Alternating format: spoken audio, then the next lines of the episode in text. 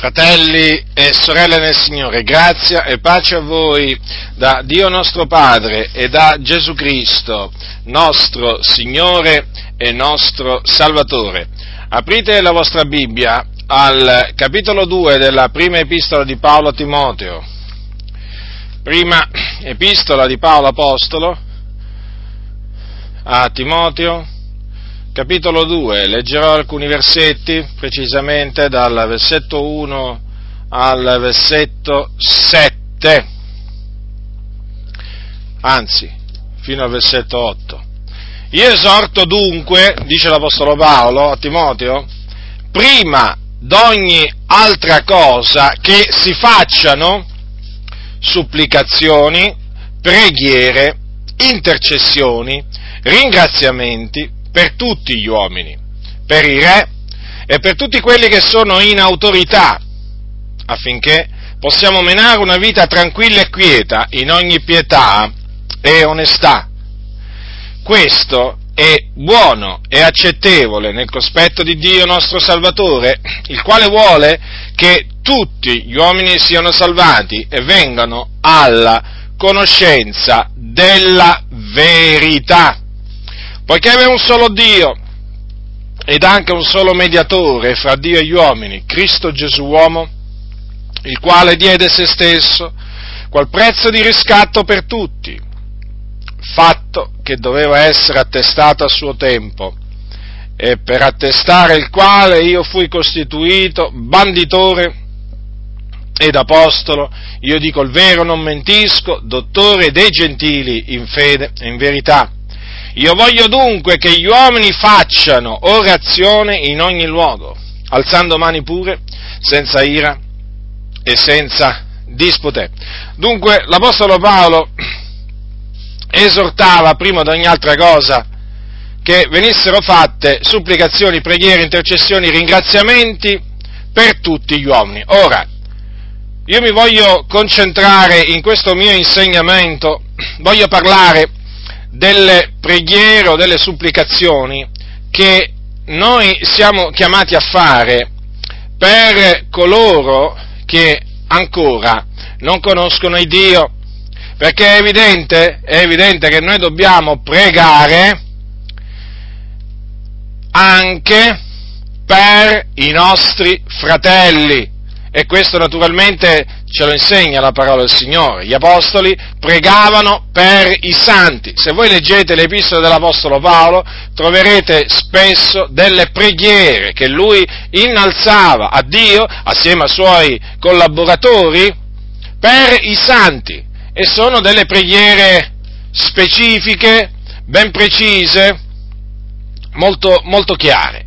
Come anche Paolo rendeva grazie del continuo a Dio per i santi, perché crescevano nell'amore, crescevano nella fede, perché il Signore li aveva eletti a salvezza, insomma, i ringraziamenti e le preghiere vanno fatti per i santi. Questo è un punto fermo, eh? Ma io qua voglio parlare delle preghiere che noi dobbiamo fare per quelli che ancora non conoscono il Signore.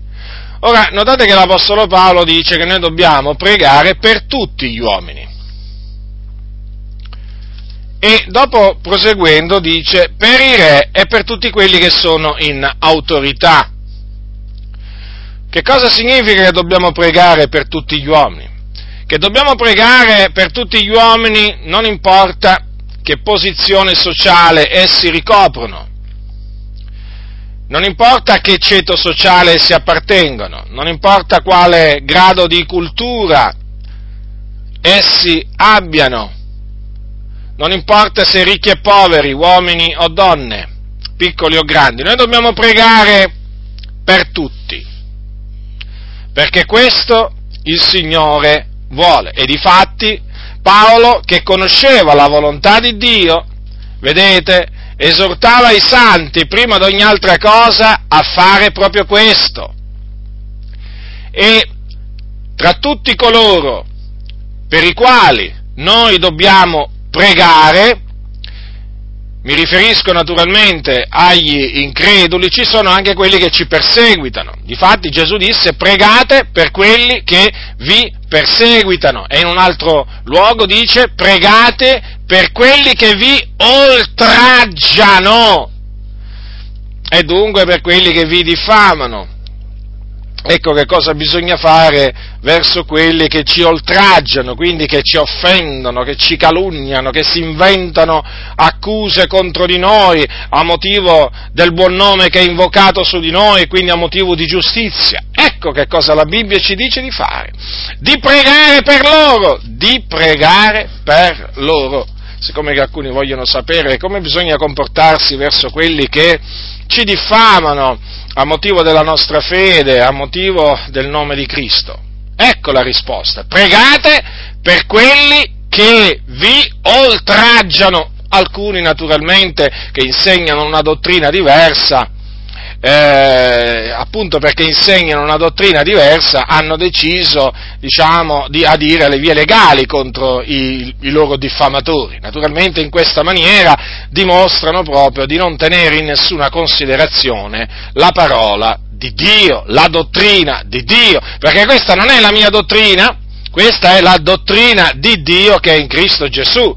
E dunque se la Bibbia dice pregate per quelli che vi perseguitano, pregate per quelli che vi oltraggiano, evidentemente non lascia spazio ad altri, diciamo, atteggiamenti da tenere vendicativi, perché poi peraltro quando si adisce quando si va per le vie legali contro i propri nemici eh, che ci perseguitano, è evidente che poi questo implica la richiesta di una punizione una richiesta fatta all'autorità naturalmente è la richiesta di una punizione che deve essere inflitta ai nostri diffamatori e questo non, eh, non è convenevole, non è, eh, non è, conforme al volere di Dio e quindi non è conforme all'insegnamento. Quindi chi ha orecchi da udire, oda.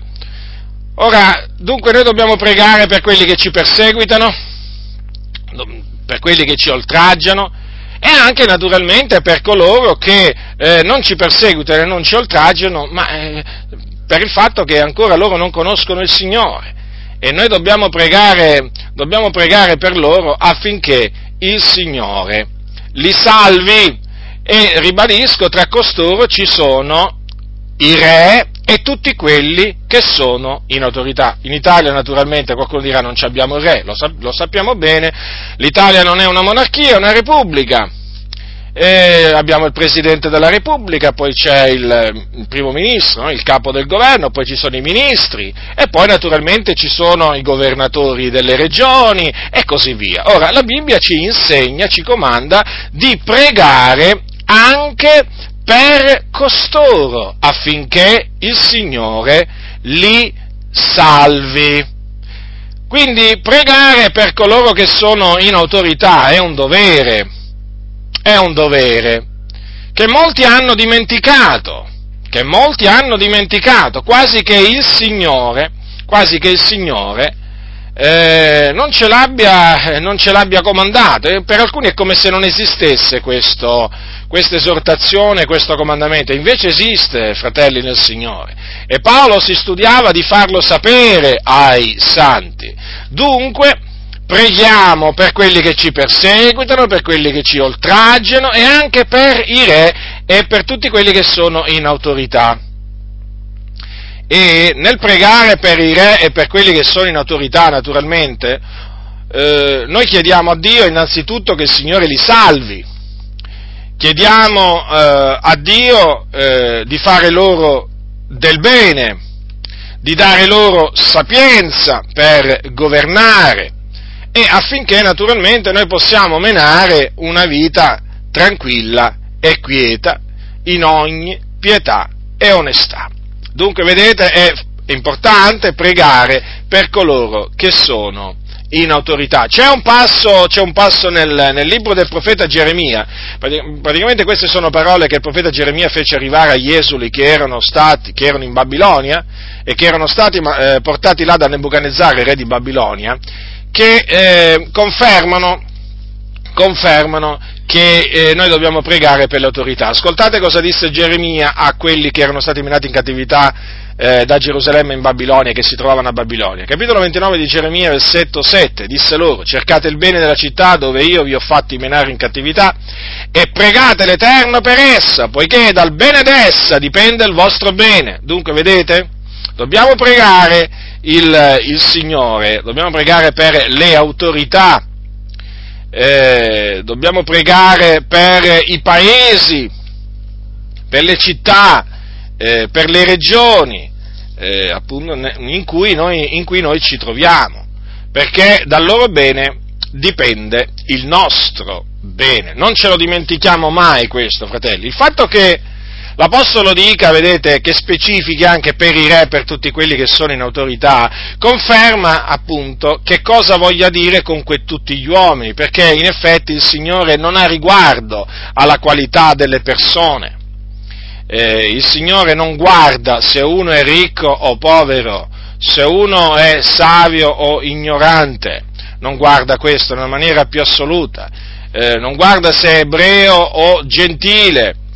Il Signore, il, Signore, appunto eh, vuole che noi preghiamo per tutti gli uomini. Quindi lo ribadisco, è fondamentale avere, avere dinanzi a noi questo, questo precetto e soprattutto considerare che dobbiamo pregare per ogni, eh, diciamo, per gli, per gli, uomini non importa, non importa eh, diciamo, quale posizione sociale ricoprono, quale ceto sociale eh, abbiano nella società, a quale ceto sociale appartengono e così via.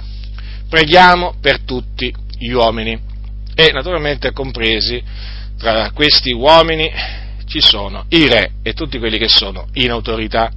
Naturalmente pregare per la loro salvezza, eh, fratelli, non, attenzione a quelli che dicono che ci è lecito in alcuni casi pregare contro le autorità, nel caso ci siano delle autorità, per esempio, eh, dei dittatori, che hanno in avversione l'Evangelo, che hanno in avversione la Chiesa di Dio, allora ci sono alcuni che insegnano la preghiera imprecatoria.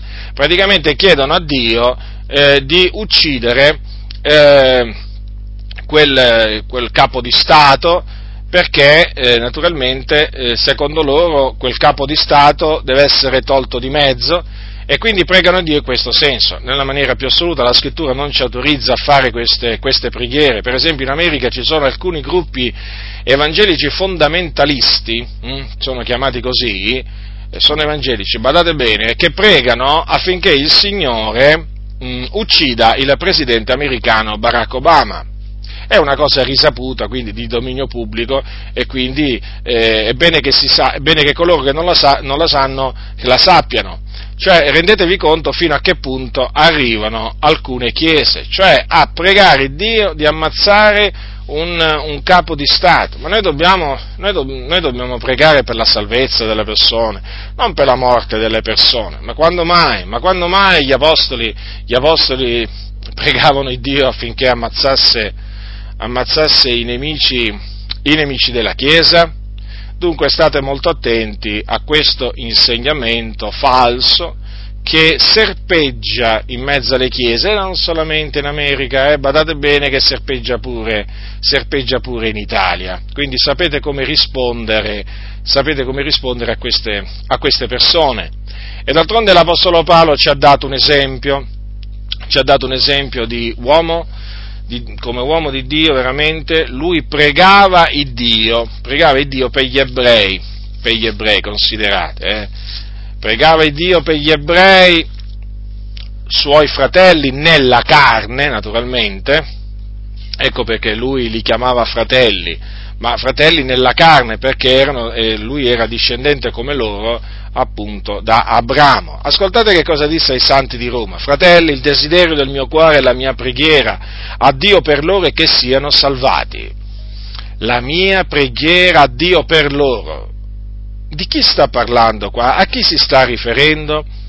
Paolo si sta riferendo ai giudei, agli ebrei di nascita che non avevano creduto nel Signore Gesù Cristo.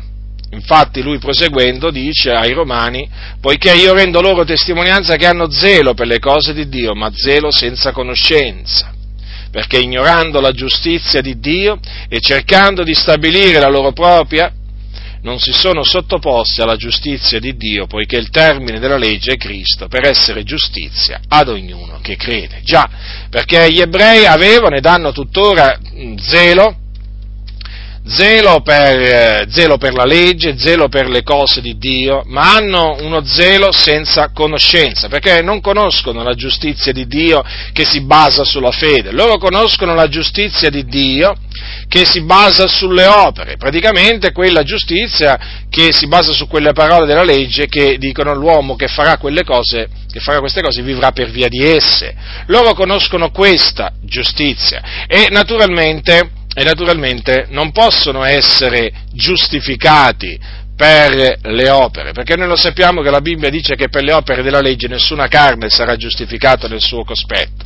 E quindi, ignorando eh, la giustizia di Dio che si basa sulla fede e cercando eh, di stabilire la loro propria, infatti loro eh, si mh, studiano di osservare la Torah, eh, la legge, ma più che la legge, la tradizione, loro naturalmente cercando di stabilire la loro propria giustizia non si sono sottoposti alla giustizia di Dio, perché appunto loro rifiutano di credere nel Signore Gesù Cristo mentre la Bibbia dice che chiunque crede in Gesù Cristo riceve, viene giustificato, riceve la remissione dei suoi peccati, loro invece ritengono che questa eh, giustificazione la possono ottenere mediante, mediante l'osservanza della legge.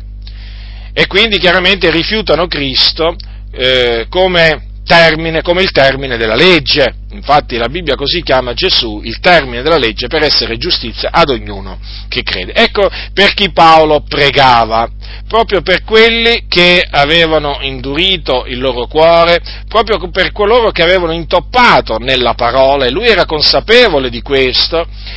Pregava, fratelli, proprio per coloro che lo perseguitavano. E lo perseguitavano duramente. Non dimenticatevi non dimenticatevi che eh, Paolo ricevette, ricevette dai, diciamo dai, dagli, ebrei, dagli, ebrei, delle dure persecuzioni, ma veramente dure, fratelli, fratelli del Signore. Se voi leggete, per esempio, se voi per esempio leggete eh, capitolo 11 di Secondo Corinzi, dove l'Apostolo Paolo enumera le sue, le sue sofferenze, Guardate che cosa dice, eh, dice dei giudei, eh? a un certo punto dice così, dai giudei cinque volte ho ricevuto 40 colpi meno uno, 40 colpi meno uno, eh? quindi moltiplicato per 5, dai giudei, sì, lo avevano veramente preso eh, di mira i giudei al, um, a quel tempo e lo perseguitavano dovunque lui si recava, in qualsiasi città lui si recava, siccome che l'Apostolo Paolo si recava prima di tutto nelle sinagoghe ad annunziare Cristo, c'erano delle persecuzioni, legami e afflizioni aspettavano l'Apostolo Paolo in ogni città dove lui si recava, perché gli ebrei, una volta, una volta constatato che questo ebreo di nascita, di nome Paolo da Tarso, predicava eh, che Gesù di Nazareth era il Messia e che chiunque crede in lui viene giustificato, allora i giudei disobbedienti, quelli che si indurivano, eh, lo cominciavano a perseguitare, a perseguitare, fratelli nel Signore, duramente, duramente. Una volta, una volta c'è scritto c'è scritto in un, eh, in un, passaggio nel libro degli Atti degli Apostoli, ascoltate che cosa, mm, ascoltate che cosa c'è scritto, eh, era durante un viaggio, un viaggio eh, apostolico, al capitolo 14, 14, degli Atti c'è scritto quando lui eh, si trovava, in quale città si trovava? A Listra, si trovava a Listra. Eh, dice così, al capitolo 14, versetto 19. Lui si trovava assieme a Barbaba in quel tempo, mm, in quel viaggio. Or sopraggiunsero quivi dei giudei da Antiochia e da Iconi, i quali, avendo persuaso le turbe, lapidarono Paolo e lo trascinarono fuori della città, credendolo morto.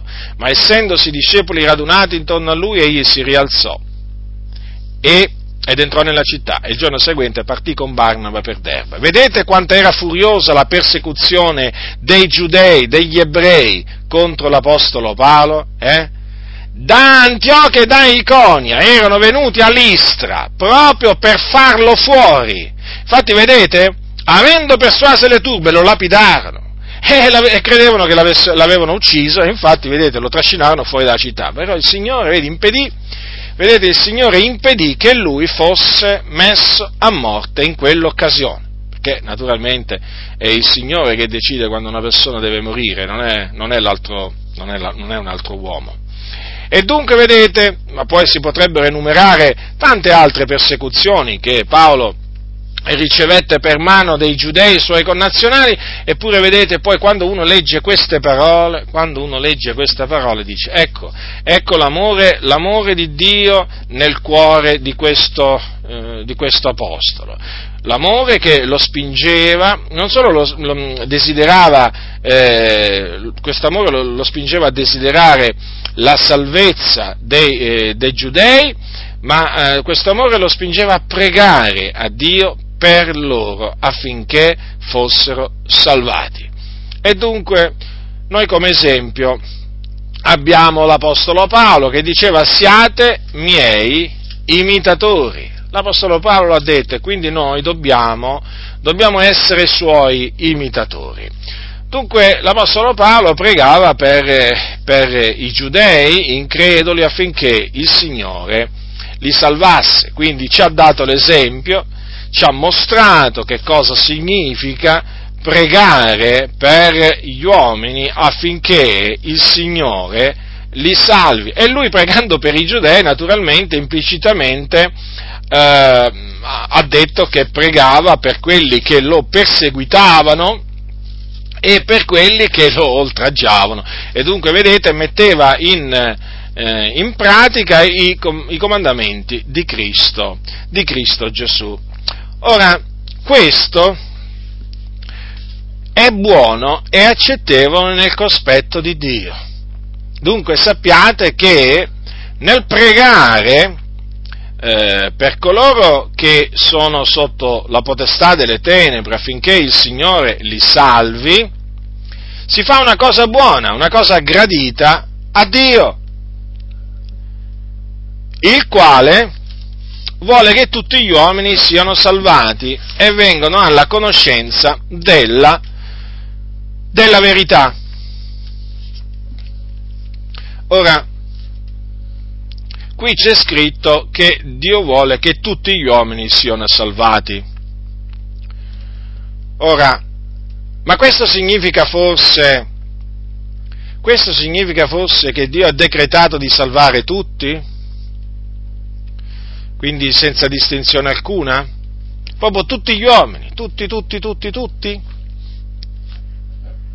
No, non è questo che l'Apostolo Paolo dice qua, perché l'Apostolo Paolo, anche in questo caso, vuole dire che il Signore vuole salvare persone di ogni ceto sociale, di ogni posizione sociale, ricchi, poveri, savi, ignoranti, ebrei, gentili, gente d'ogni lingua, d'ogni tribù, d'ogni popolo, d'ogni nazione.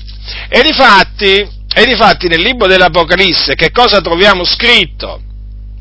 Troviamo scritto che in cielo coloro che cantano un nuovo cantico furono sentiti dire, o meglio cantare da Giovanni queste, queste parole. Ascoltate Ascoltate che cosa Giovanni sentì dire alle quattro creature viventi, ai 24 anziani che si prostrano davanti, o meglio, che si prostrarono davanti all'agnello. Ecco quello che c'è scritto. Tu sei degno di prendere il libro ed aprirne i suggelli, perché sei stato immolato e hai comprato a Dio col tuo sangue gente d'ogni tribù, e lingua e popolo e nazione, e ne hai fatto per il nostro Dio un regno e dei sacerdoti e regneranno sulla terra. Notate che non c'è scritto, eh? non c'è scritto, eh, hai comprato a Dio tutte le tribù, o meglio, gli uomini che appartengono ad ogni tribù, o comunque poteva, poteva essere messa anche in questa maniera, no? Tutti gli abitanti della terra. No, non è così, fratelli nel Signore, perché qui dice gente d'ogni tribù, quindi in mezzo ad ogni tribù, in mezzo ad ogni nazione, in mezzo ad ogni popolo, in mezzo ad ogni lingua, il Signore si è comprato delle perso- ha comprato a Dio delle persone con il suo sangue. Vedete dunque? Ecco che cosa significa che il Signore vuole, vuole che siano salvati tutti gli uomini, o che tutti gli uomini siano salvati e vengano alla conoscenza della verità. Il Signore certamente vuole salvare, questo naturalmente è il suo desiderio, noi lo conosciamo che questo è il suo desiderio ed è anche il nostro, ma noi sappiamo anche che il Signore non ha deciso di salvare tutti, perché la Bibbia dice, la Bibbia dice, queste sono parole di Dio, io farò grazia a chi vorrò far grazia. Notate bene, non dice io farò grazia a tutti, ma io farò grazia, o farò grazia a tutti gli uomini, ma farò grazia a chi vorrò far grazia. Sono parole di Dio che egli disse a Mosè. Cosa significa questo? Che Dio fa misericordia a chi vuole. E dunque noi facciamo bene a pregare Dio per tutti gli uomini, non importa che grado sociale occupino e così via ma faremo bene anche a considerare che Dio salverà solamente alcuni. Chi? Quelli a cui lui vuole fare misericordia a cui lui vuole fare grazia, perché lui lo ha detto, io farò grazia a chi vorrò far grazia, non a chi vorrà essere graziato, ma a chi vorrò io far grazia. Vedete in questo la sovranità di Dio, la sovranità anche nel suo amore. E dunque, vedete fratelli nel Signore, quando noi eh, leggiamo queste, queste parole, dobbiamo renderci conto che Dio non ha deciso di salvare tutti gli uomini, altrimenti, altrimenti sareb- non avrebbero senso tutti quei passi della Bibbia che già innanzi ci fanno sapere che ci sono coloro che andranno in perdizione. Quando la Bibbia parla di vasi d'ira preparati per la, per la perdizione, è evidente che questi sono degli uomini che Dio ha destinato alla perdizione. E dunque Dio non li vuole salvare a costoro. Per esempio, uno di questi è l'anticristo che deve venire, chiamato anche l'uomo del peccato, il figlio della perdizione. Ora, ma in base a quello che dice la Bibbia, possiamo noi affermare che Dio vuole salvare anche l'anticristo?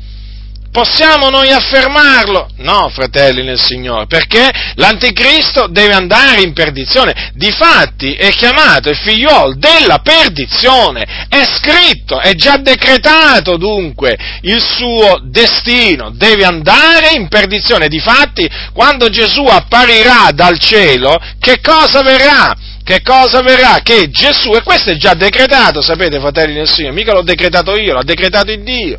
Dice così, allora sarà manifestato l'empio, che il Signore Gesù distruggerà col soffio della sua bocca e annienterà con l'apparizione della sua venuta. D'altronde se noi leggiamo l'Apocalisse attentamente, non superficialmente, di che cosa ci accorgeremo? Che la bestia che sale dal mare, eh, la bestia che sale dal mare, assieme alla bestia che sale dalla terra, che fine faranno?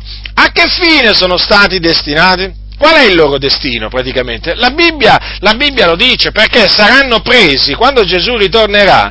Ecco che cosa c'è scritto. Che, eh, allora, dice così, eh, e la bestia fu presa capitolo 19, versetto 20 dell'Apocalisse. La bestia fu presa e con lei fu preso il falso profeta che aveva fatto i miracoli davanti a lei, quei quali aveva sedotto quelli che avevano preso il marchio della bestia e quelli che adoravano la sua immagine. Ambedue furono gettati vivi nello stagno ardente di fuoco e di zolfo. Notate dunque, è già decretato il loro destino. Dunque, possiamo dire noi che Dio vuole salvare la bestia che sale la bestia che sale dal mare e la bestia che sale dalla terra? E come potremmo dirlo? Come potremmo dirlo? Se la volontà di Dio invece è che essi vadano nello stagno ardente di fuoco e di zolfo. Come facciamo? Come facciamo noi a dire il contrario di quello che dice la Sacra Scrittura? Dunque tutti quei fratelli che ci continuano a dire, eh, citando queste parole, ma Dio vuole che tutti gli uomini siano salvati, ma siamo d'accordo, ma non ha il significato che gli date voi, perché? Perché voi gli date un significato sbagliato in quanto non credete nel proponimento dell'elezione di Dio.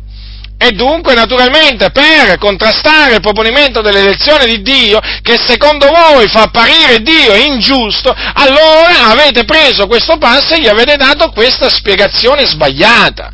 Spiegazione sbagliata che manifesta dinanzi appunto alle, alle scritture che vi ho prima citato. Alle scritture che prima vi ho vi ho citato, fratelli del Signore, ma guardate, vi faccio un altro, faccio un altro esempio eh, biblico per farvi capire come questa spiegazione, questa interpretazione che viene data appunto dagli arminiani, perché sono gli arminiani praticamente che danno questa spiegazione alle parole, il quale vuole che, Dio, mm, che, il quale vuole che tutti gli uomini siano salvati e vengano alla conoscenza della verità.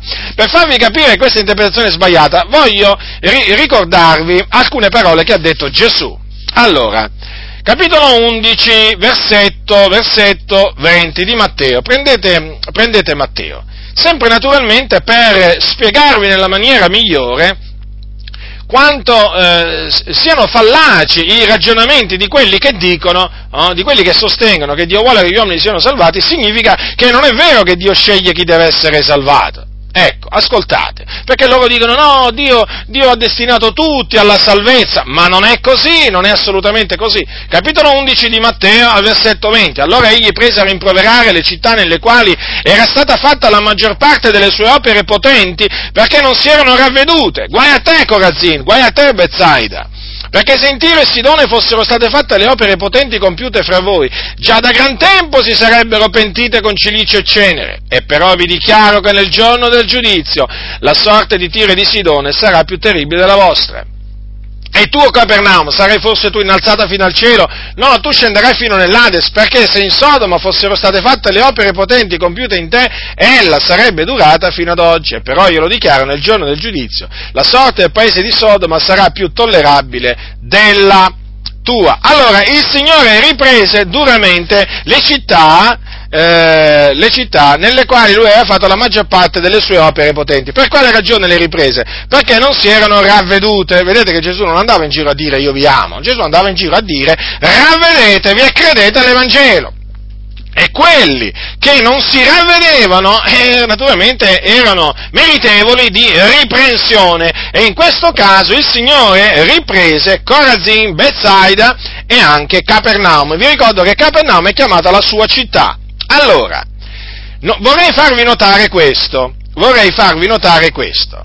Allora, che il Signore, eh, il Signore ha detto, eh, allora, il Signore ha detto riguardo a eh, Bezzaida, no scusate, riguardo a Tira e Sidone, che se fossero state fatte in quelle città le opere potenti compiute in Corazin e Bezzaida, dice così, già da gran tempo si sarebbero pentite con cilicio e cenere. Ora vorrei farvi notare questo, che Dio in questa maniera ha confermato che sapeva, sapeva che se in quelle città, cioè Tiro e Sidone, città antiche, il Dio avesse mandato un profeta potente in opere, facciamo, facciamo un esempio, diciamo un profeta tipo Elia, tipo Eliseo che fecero dei miracoli, no? ma anche diciamo un profeta come Mosè, ecco, se il Signore avesse mandato in quelle città, a quel tempo, nell'antichità,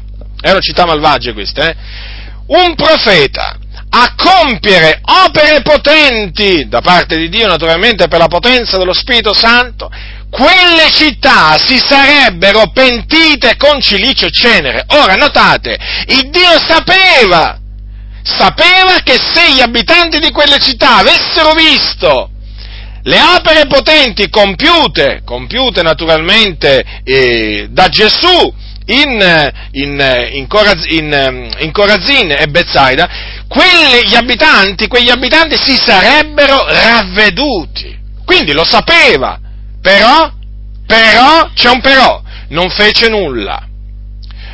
Non fece nulla affinché si pentissero con cilice cenere.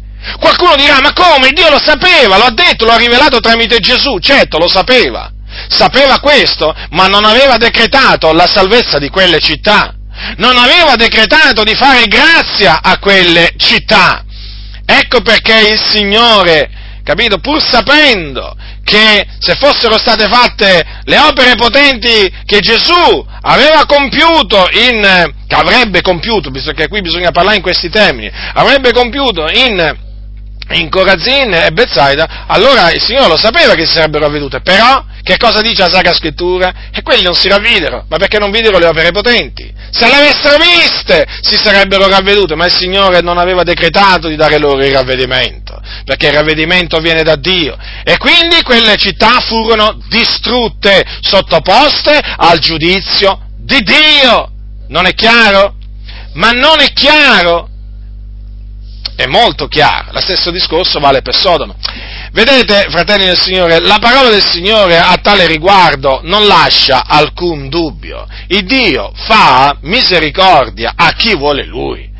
Lo ha detto. E queste sono, quando il Signore ha detto a Mosè, io farò grazia a chi vorrò far grazia, fratelli, ricordatevi, quelle sono parole di Dio. Non è che sono parole mie o di Calvino o di qualcun altro che credeva nelle elezioni. No? Ricordatevi però che Calvino credeva in una volta salvati sempre salvati. Eh?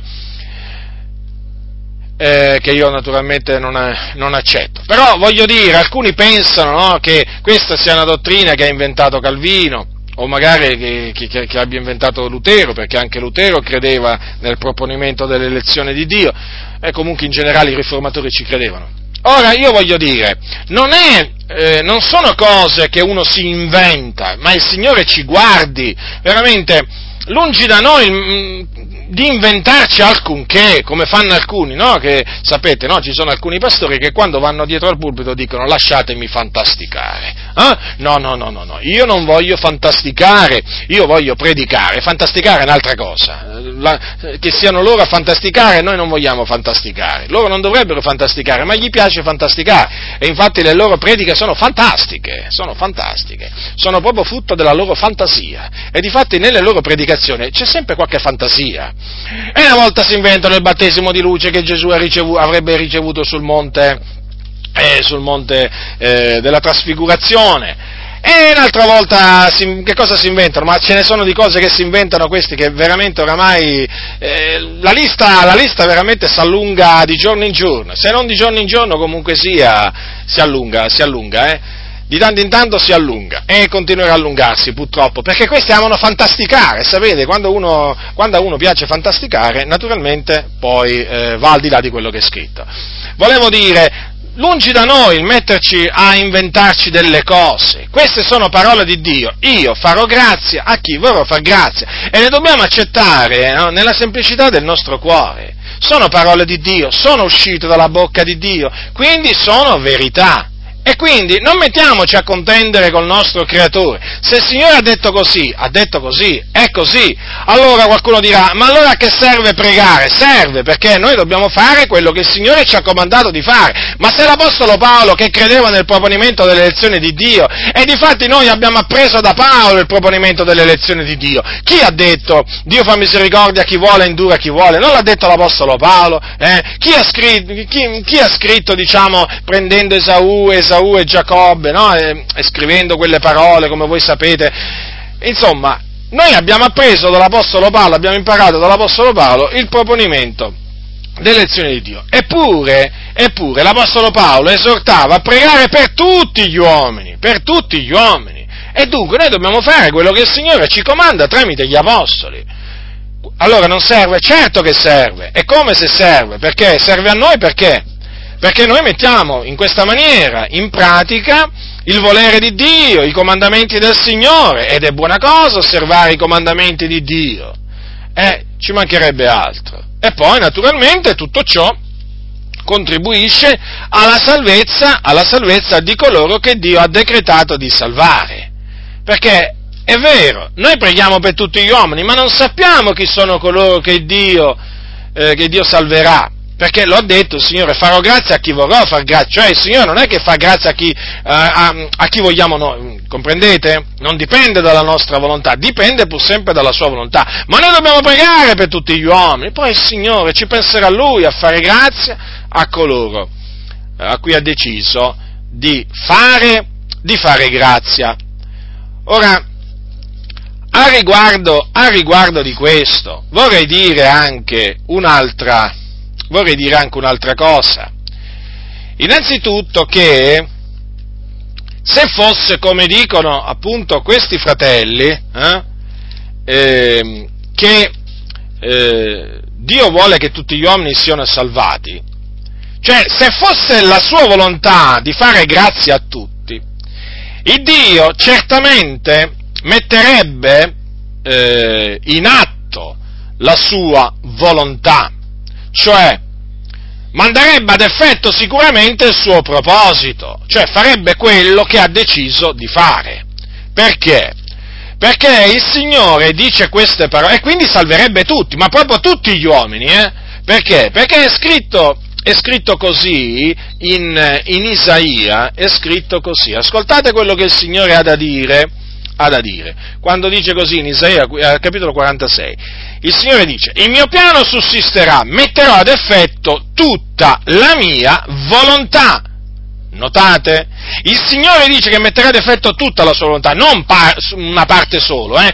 Tutta la sua volontà. Ora, ammesso e non concesso che sia, le cose stiano come dicono questi credenti che non credono nel proponimento delle elezioni di Dio, cioè che è la volontà di Dio salvare tutti gli uomini, beh, ma allora noi ci dobbiamo, ci dobbiamo aspettare che Dio salvi anche, che Dio salvi anche la bestia che sale dal mare, la bestia che sale dalla terra, cioè l'anticristo è il falso profeta.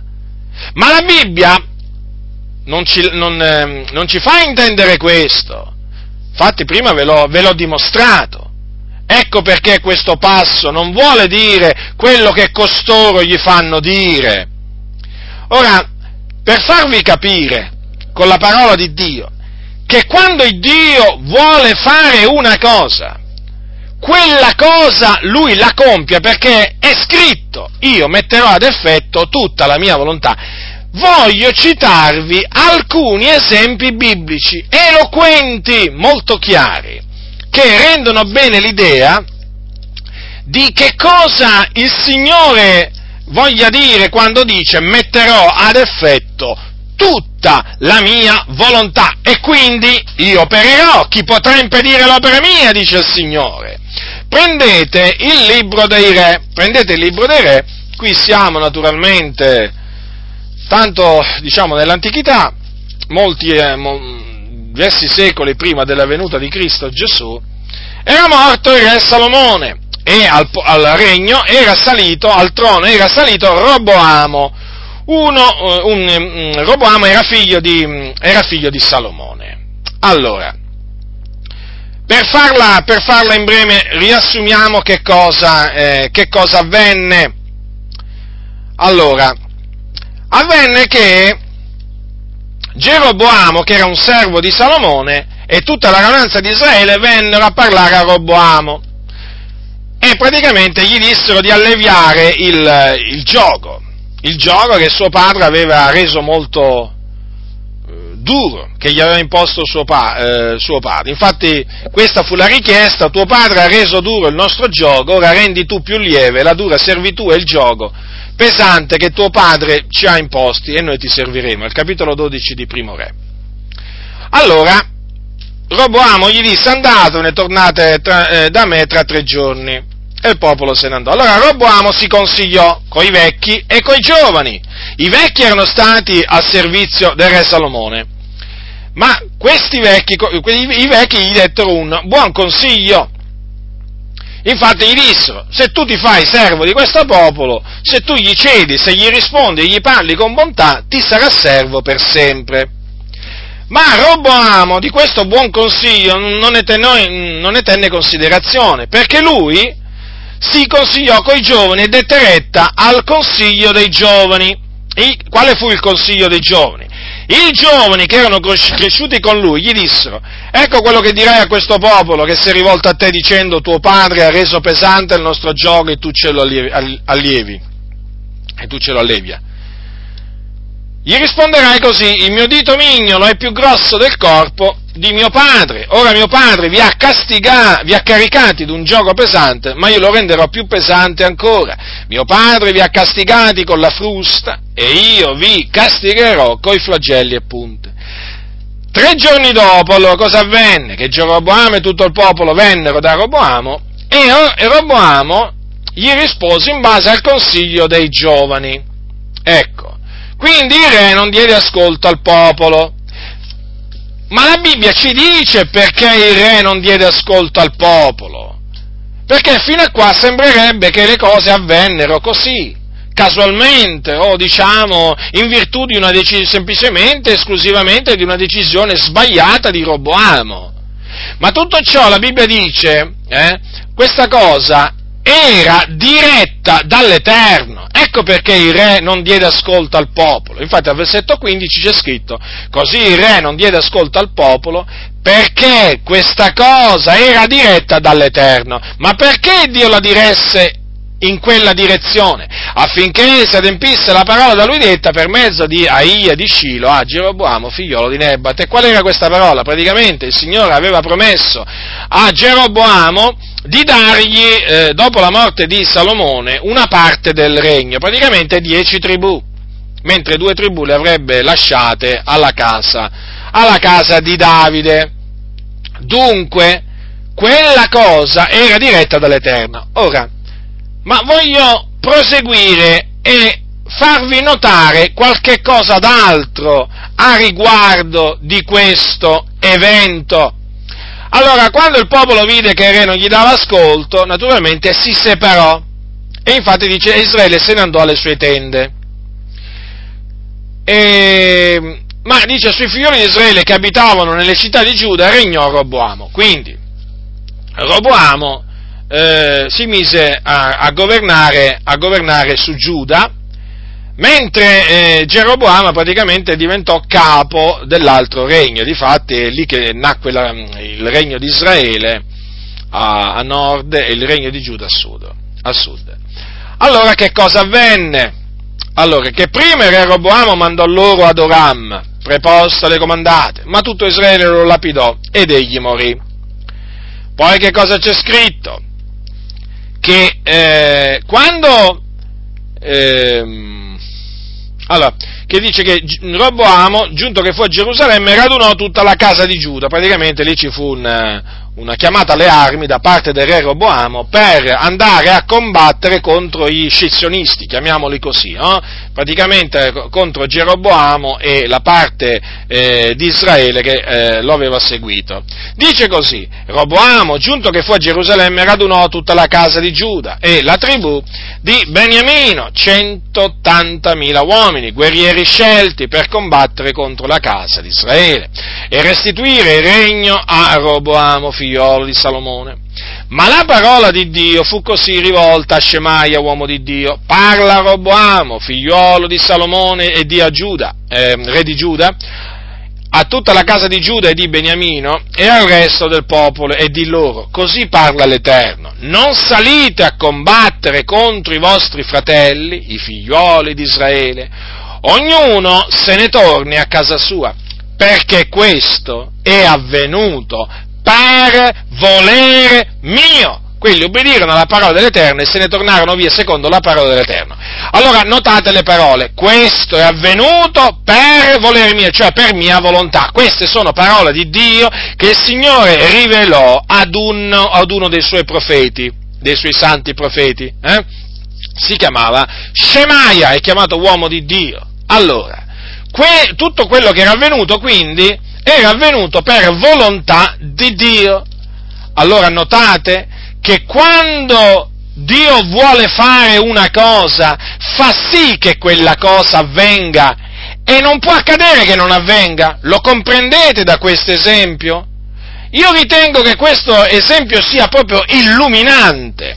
Vedete, il Dio volse il cuore del re Roboamo in una direzione sbagliata naturalmente, perché vedete, in questa maniera provocò la divisione del regno. Se avesse invece il re Roboamo accettato il consiglio dei vecchi, il regno non si sarebbe diviso, ma era proprio quello che il Signore voleva fare, dividere il regno di Israele, in, una parte naturalmente su cui avrebbe comandato eh, Geroboamo, il servo di Salomone, e l'altra parte su cui avrebbe comandato Roboamo. Il Dio questo voleva fare, perché voleva fare questo? Perché aveva parlato a Geroboamo tramite un profeta, Ie di Shilo e gli aveva detto quello che avrebbe fatto. Quindi la volontà di Dio era dividere, spaccare il regno di Israele in regno di Israele e regno di Giuda, o praticamente il regno del, del nord e il regno, il regno del sud. Era la sua volontà, ma affinché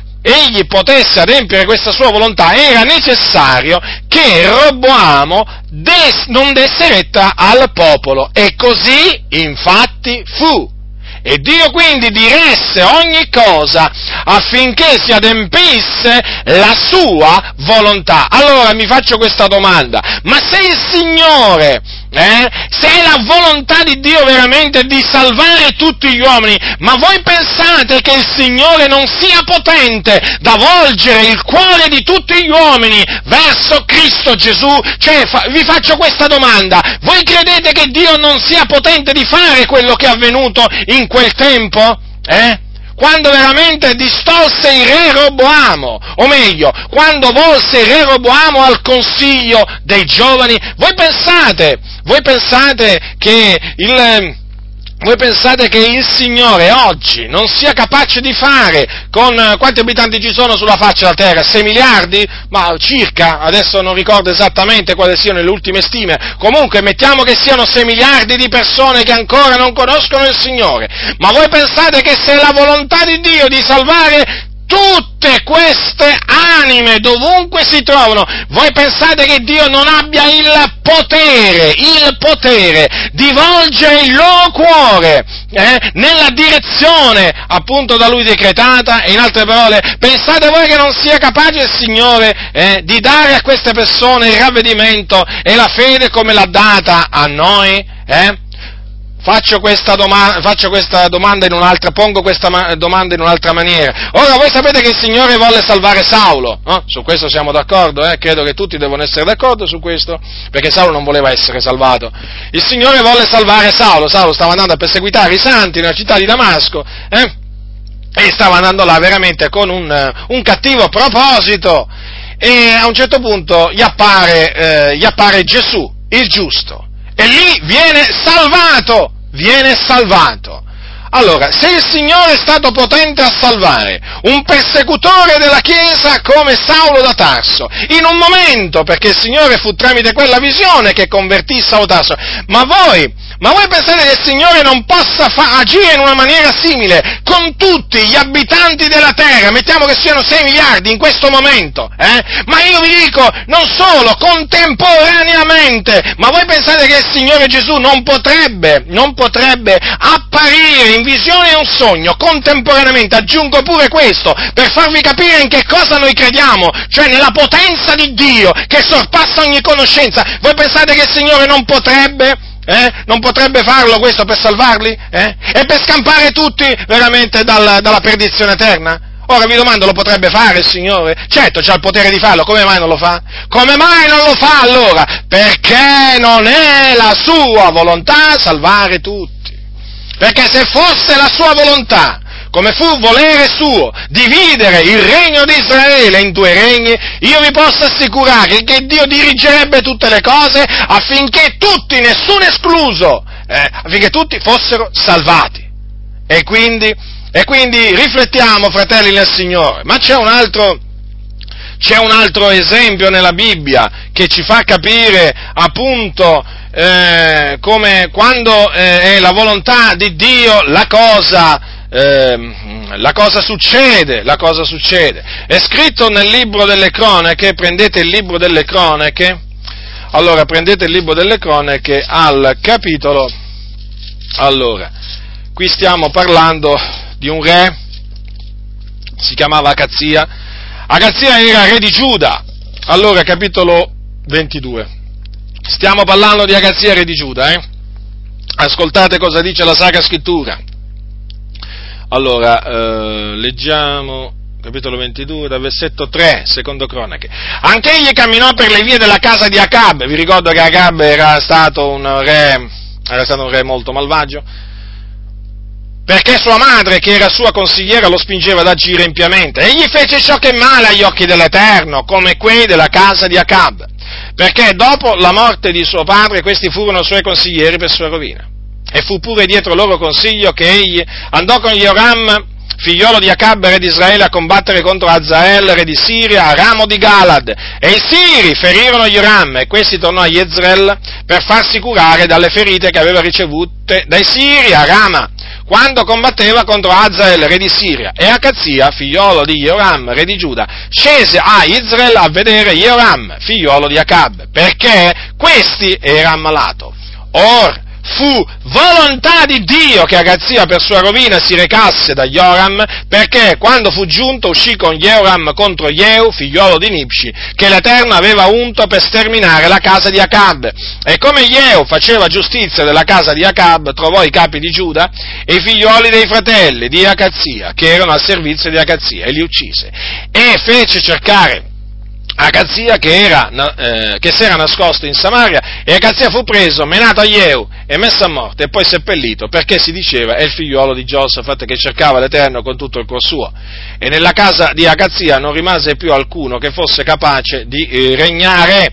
Dunque, vedete, fratelli nel Signore, cosa dice la Bibbia? Che questo re Agazia eh, si era alleato con Joram, eh, che era eh, anche lui un re malvagio, e poi che cosa era successo? Che in questa battaglia, in questa battaglia era rimasto ferito Jehoram. Allora Agazia che ha fatto? È andato a trovare, a, a fare una visita a Jehoram. Che cosa c'è scritto qua?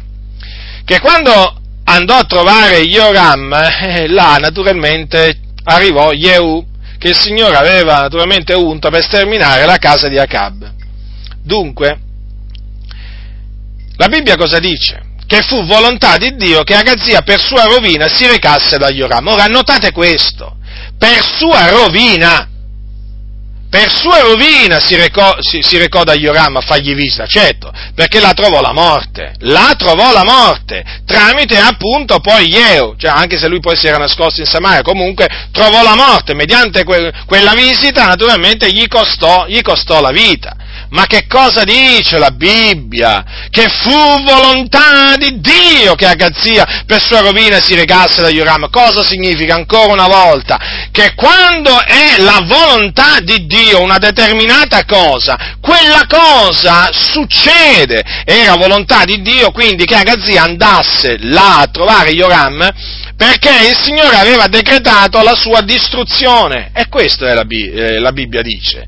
E dunque, e dunque, e dunque, vedete, lui si recò là, si recò là naturalmente, a insaputa, naturalmente non sapendo quello che gli sarebbe accaduto, ma ben lo sapeva il Signore, ben lo sapeva il Dio perché aveva decretato la sua fine.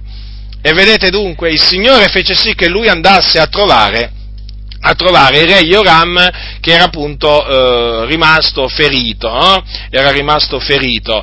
Eh, dice così la Sacra Scrittura, che Agazia, figliuolo di Joram, re di Giuda, scese a Israele a vedere Joram, figliuolo di Acab, perché questo era malato.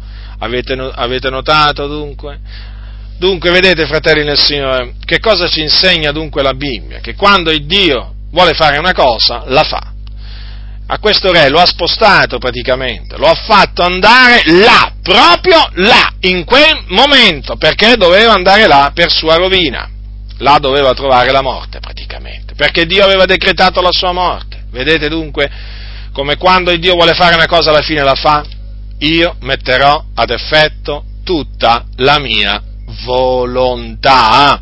E dunque, vedete, per il Signore far andare una persona in un luogo eh, è una cosa semplice, è una cosa semplice, sapete? Guardate che qui stiamo parlando di un re malvagio, eh, Agazia. Avete notato?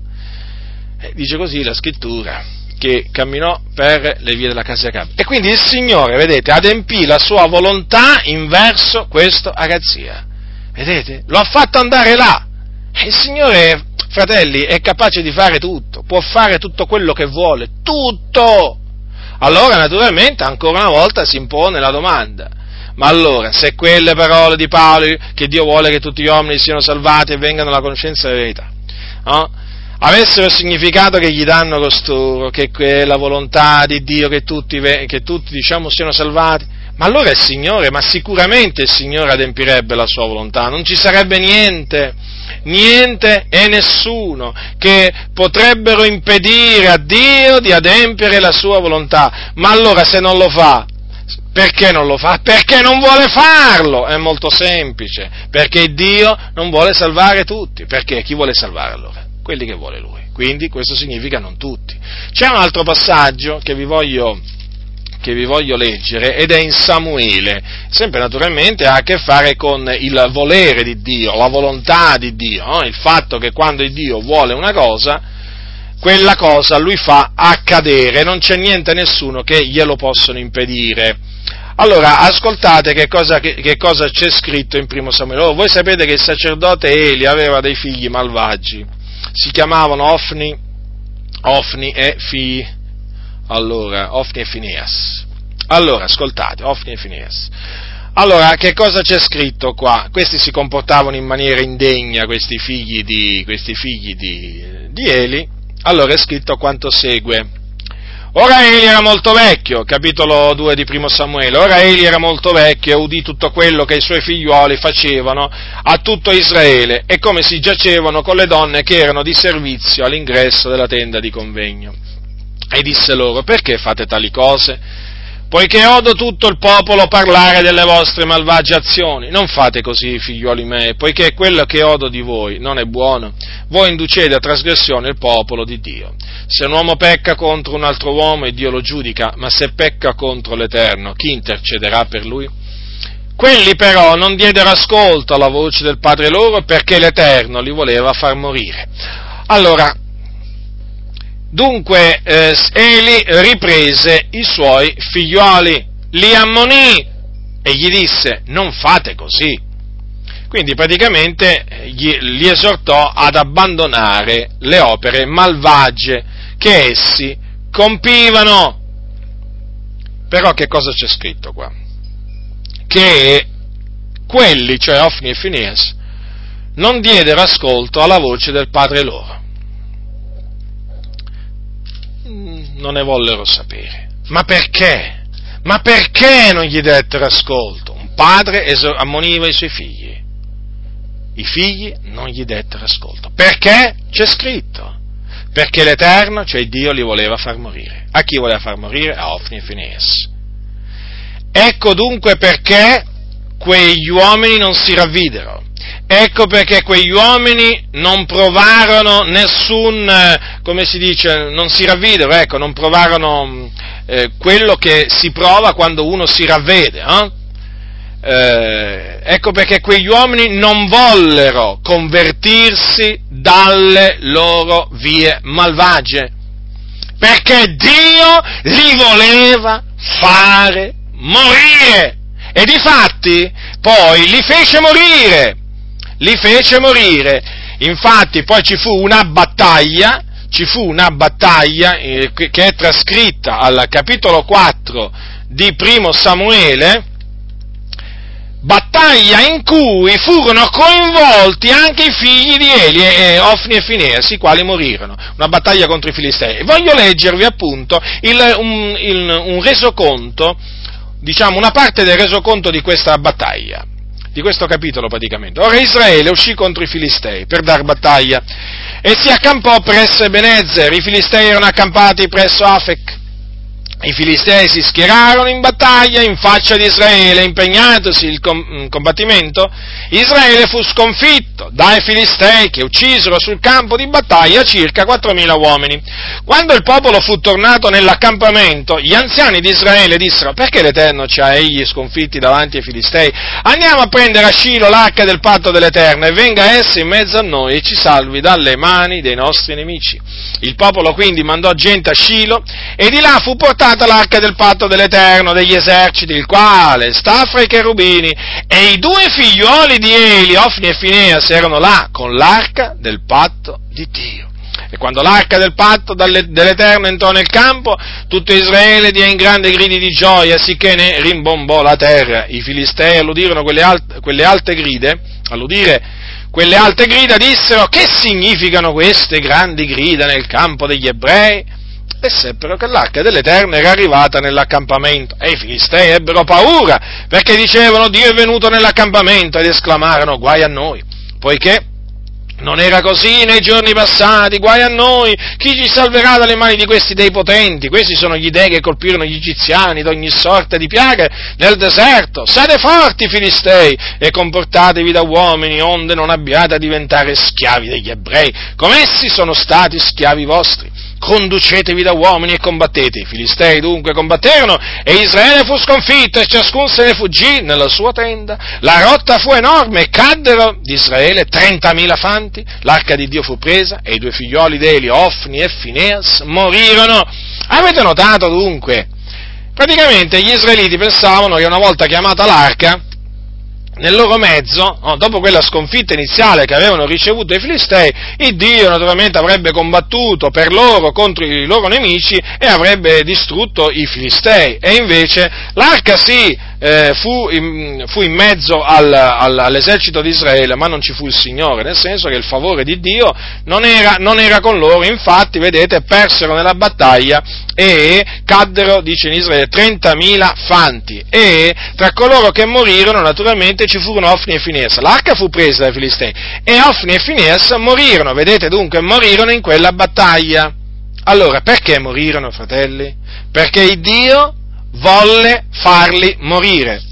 Non sarebbero morti se avessero dato retta al loro padre, ma non gli, non gli dettero retta perché l'Eterno li voleva far morire. Vedete dunque? Eh, non c'è scritto che il Signore li fece morire perché non dettero retta al loro, al loro padre, notate bene, ma quelli non diedero retta, non diedero ascolto alla voce del padre loro perché l'Eterno li voleva fare morire. Dunque, la ragione, la ragione del loro non dare ascolto al loro padre è questa, la volontà di Dio nei loro confronti, che quale era? Quella appunto che loro dovevano morire e quindi inevitabilmente, di conseguenza, loro non potevano ravvedersi, non potevano dare retta alla voce del, del, padre, eh, del padre loro Eli. Dunque vedete che ancora una volta la Bibbia ci conferma che Dio mette ad effetto tutta la sua volontà, non v'è alcuno che possa impedirgli di farlo. Quando è il suo volere una determinata cosa, il Signore fa sì che quella cosa avvenga. Vedete ancora una volta qui abbiamo visto che il Signore voleva far morire Ofni e Fineas e difatti li fece morire. È scritto.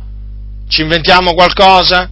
Ci inventiamo qualcosa? Stiamo andando al di là di quello che è scritto? No, ci stiamo mantenendo entro la Sacra Scrittura. Non stiamo spostando i termini antichi, stiamo rimanendo dentro, i, dentro appunto i termini. Ora qualcuno non gli piace questa espressione l'Eterno li voleva far morire, eh? ci credo che non gli piace. Non gli piace appunto a quelli, a quelli che sostengono appunto che Dio vuole salvare tutti. Ma dico una cosa, ma io dico una cosa, ma perché Dio non volle salvare questi, questi Ofni e Phineas? Perché anche questo naturalmente, poi naturalmente questa è una, mm, è una domanda che uno si deve fare, fratelli nel Signore. Se qui c'è scritto che l'Eterno li voleva far morire, e badate bene che quelli morirono nei loro peccati, eh, perché mica si ravvidero, eh. quelli erano uomini che, malvagi, eh. eh avete notato le parole dure di Eli, no? E comunque sia, quelli si giacevano con le donne, quindi commettevano fornicazione. Allora, ma se il Signore voleva salvare pure loro, avrebbe fatto sì no? che loro dessero ascolto alla voce del Padre loro, così il Signore li avrebbe risparmiati. Eh, una volta che si convertivano il Signore non li avrebbe fatti morire, invece quelli non dettero retta proprio ascolto alla voce del Padre loro proprio perché il Signore li voleva far morire. Parole dure, eh? Queste sono parole dure, ma naturalmente mol, veraci, anche se dure. Allora, vedete, fratelli del Signore, uno si deve fare la domanda, ma perché il Signore non volle salvare que, que, quelle anime? Mm? Non erano persone fatte a immagine e somiglianza di Dio? Eh? Non, avevo, non, erano persone che avevano anche loro bisogno di essere salvate? Eh? Eppure qua che cosa c'è scritto? E l'Eterno li voleva far morire e li fece morire. Allora che diremo dunque? Che fosse ingiustizia in Dio? Così non sia perché Dio fa quello che vuole, fa quello che vuole e se vuole far morire qualcuno nei suoi peccati per mandarlo all'inferno lo fa, state tranquilli, proprio state tranquilli, lo ha sempre fatto, lo ha sempre fatto, pensate un po' voi che la dottrina, la dottrina, arminiana, la, la dottrina arminiana non cambia assolutamente il proposito di Dio, assolutamente non può, non può nella maniera più assoluta impedire a Dio di adempiere, di adempiere la sua volontà. Vedete dunque, Vedete dunque, fratelli nel Signore, quanti esempi che ci mostrano eh? come il Signore adempie la sua volontà e non c'è nulla che glielo possa, nessuno che glielo possa impedire. Ma considerate che di questi esempi se ne potrebbero fare molti altri, eh? Attenzione, io ne ho citati solo tre, però guardate che nella Bibbia, investigando le sagre scritture, se ne possono prendere molti altri. Tutti questi esempi io li ho presi per farvi capire, appunto, quanto sia importante quando noi preghiamo per gli uomini affinché il Signore li salvi, tenere sempre davanti questa parola del Signore, che quella che dice io farò grazia a chi vorrò far grazia, perché qui c'è la volontà di Dio. Qui è racchiuso un principio, fratelli del Signore, fondamentale, fondamentale, eh, che, che, dice che cosa? Eh, che Dio salva chi vuole lui, chi, chi vuole lui salvare, no? Non chi vuole essere salvato, ma chi lui vuole salvare. E dunque noi dobbiamo stare tranquilli quando preghiamo, dobbiamo stare tranquilli, fiduciosi nel Signore, pregare il Signore con fede, aspettare con fede e pazienza naturalmente che Lui risponda alle nostre preghiere ma naturalmente anche considerare che poi il Signore farà grazia a chi Lui vuole fare grazia. E quindi alcuni li salverà, altri non li salverà. Altri, naturalmente, alcuni li vorrà salvare, altri non, non li vorrà salvare. Che diremo noi? Che diremo? Signore, sia fatta la tua volontà. Ci sono molti credenti che quando che quando dicono sia fatta la tua volontà, Signore, non si rendono conto di quello che stanno dicendo, o se se ne rendono conto, se ne rendono conto molto parzialmente. Perché dire al Signore, Signore, sia fatta la tua volontà, che cosa significa? Che cosa significa? Cioè, praticamente tradotto nella pratica, eh, Signore, io mi sottometto alla tua volontà, qualunque essa sia, fai quello che vuoi. Eh, Ehm, tu sei libero di fare quello che, quello, quello che, vuoi, perché alla fine è questo no? che, che, noi vogliamo dire quando diciamo Signore sia fatta la tua volontà e certamente, certamente non, la, non, la, nostra. No? Ma io voglio dire, ma veramente costoro non, non, vogliono dire quello che dicono, perché se volessero dire quello che dicono non parlerebbero poi contro il proponimento delle elezioni di Dio. Eh, perché sia fatta la tua volontà, che cosa significa? Eh, Signore, tu hai detto farò grazia a chi vorrà far grazia, sia fatta la tua volontà. Ma quando si va alla salvezza, alla salvezza degli uomini, allora, vedete, allora sembra quasi che la volontà del Signore non debba essere più fatta. Allora sembra quasi che la volontà dell'uomo deve avere la prevalenza. Allora ecco che emerge l'orgoglio dell'uomo dal profondo del cuore. E allora l'uomo si innalza davanti a Dio. E allora l'uomo pensa di essere l'artefice della sua salvezza, l'artefice del suo destino, l'arbitro del suo destino. Ecco, che cosa l'uomo in quel momento fa? Fa vedere, fa vedere tutto il suo orgoglio. E badate che questo lo fanno vedere tanti in mezzo alla Chiesa. Eh? Sì, con la bocca dicono sia fatta la tua volontà, Signore, ma però stringi, stringi, poi arriva il momento in cui loro rinnegano quello che hanno detto. Perché gli dici, ma come? Avete detto sia fatta la volontà del Signore. Io vi dico che Dio fa grazia a chi vuole Lui far grazia e mi contrastate? Ma allora, non, allora perché dite sia fatta la volontà del Signore?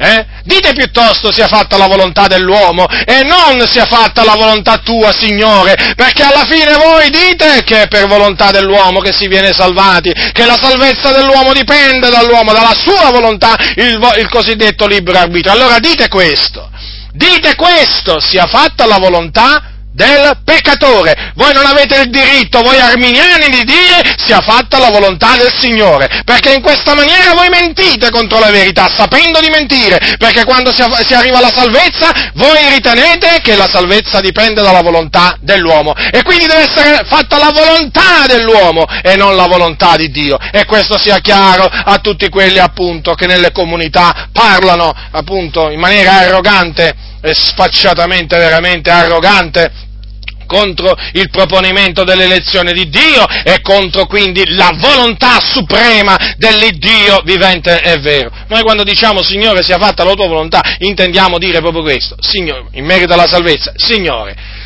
salva quelli che hai deciso di salvare praticamente, ci sottomettiamo alla tua volontà, riconosciamo che tu salvi chi vuoi salvare e quindi a noi ci starà bene, eh, se salverai Tizio e non vorrai salvare Caio a noi ci sta bene, se vorrai salvare Tizio e Caio e anche Sempronio ci sta bene pure questo, ma sia fatta la tua volontà, quando diciamo sia fatta la tua volontà intendiamo veramente dire che Dio è libero di fare quello che vuole Lui. E a noi ci sta bene quello che a Lui piace, quello che Lui vuole fare, non vuole fare eh, grazie a taluni, eh, chi siamo noi? Chi siamo noi da dire, Signore, ma tu, ma tu hai fatto male, ma che fai? Ma come ti permetti? No, perché il Signore è Dio. Alcuni ancora, io insisto su questo, fratelli, perché ancora alcuni, anzi no alcuni, molti non hanno compreso che cosa significa che il Signore sia fatta la tua volontà, arrendersi alla volontà del Signore. Eh? Vi ricordate c'è un passo c'è un passo negli Atti degli Apostoli, un episodio, quando, dopo che il profeta Agabo predisse, predisse che, eh, allora, allora, dopo, eh, dice così, allora, eh, quando a, a, casa di Filippo, l'Evangelista, il profeta Agabo prese la cintura di Paolo, se negò i piedi e le mani. Eh. Il profeta Agabo era un cristiano, eh? era un cristiano, un figliuolo di Dio, aveva lo spirito di Dio nel suo cuore. Oh, dico questo per i cianciatori che si aggirano nelle comunità, eh, che dicono che Agabo non era, non era un cristiano. Allora Agabo disse, questo dice lo Spirito Santo, così legheranno i giudei a Gerusalemme l'uomo di cui è questa cintura e lo metteranno nelle mani dei gentili. Quando dimmo queste cose, tanto noi che quelli del luogo lo pregavano di non salire a Gerusalemme, Paolo allora rispose, che fate voi piangendo e spezzandomi il cuore, poiché io sono pronto non solo ad essere legato, ma anche a morire a Gerusalemme per il nome del Signore Gesù. E non lasciandosi egli persuadere, ci acquetammo dicendo, sia fatta la volontà del Signore. Vedete, il Dio aveva fatto conoscere conoscere la sua volontà. Qual era la volontà del Signore? Che Paolo fosse arrestato, quindi legato dai giudei a Gerusalemme eh? e poi messo nelle mani dei gentili, cosa che si avverò. Ora, naturalmente i fratelli là si misero a piangere eh, qui, eh, e piangendo gli spezzarono il cuore, lo addolorarono a Paolo. Eh? Però vedete la, dalla risposta di Paolo, come dire questo il Signore ha decretato e io andrò incontro a questo perché è quello che il Signore vuole per me. E di fatti, fratelli, vi ricordo che fu tramite questo arresto, fu tramite questo arresto che il Signore mandò l'Apostolo Paolo a Roma, perché il Signore aveva decretato di mandare l'Apostolo Paolo a Roma in questa maniera. E dunque, vedete, Paolo non si lasciò persuadere e gloria a Dio perché non si lasciò persuadere, perché era proprio la volontà del Signore che lui fosse arrestato stato e mandato a Roma a rendere testimonianza a Roma davanti a Cesare dell'Evangelo, della grazia di Dio e quindi dobbiamo ringraziare Dio che in quel momento Paolo non si fece persuadere. E che cosa dissero quei credenti a, a, a quel punto?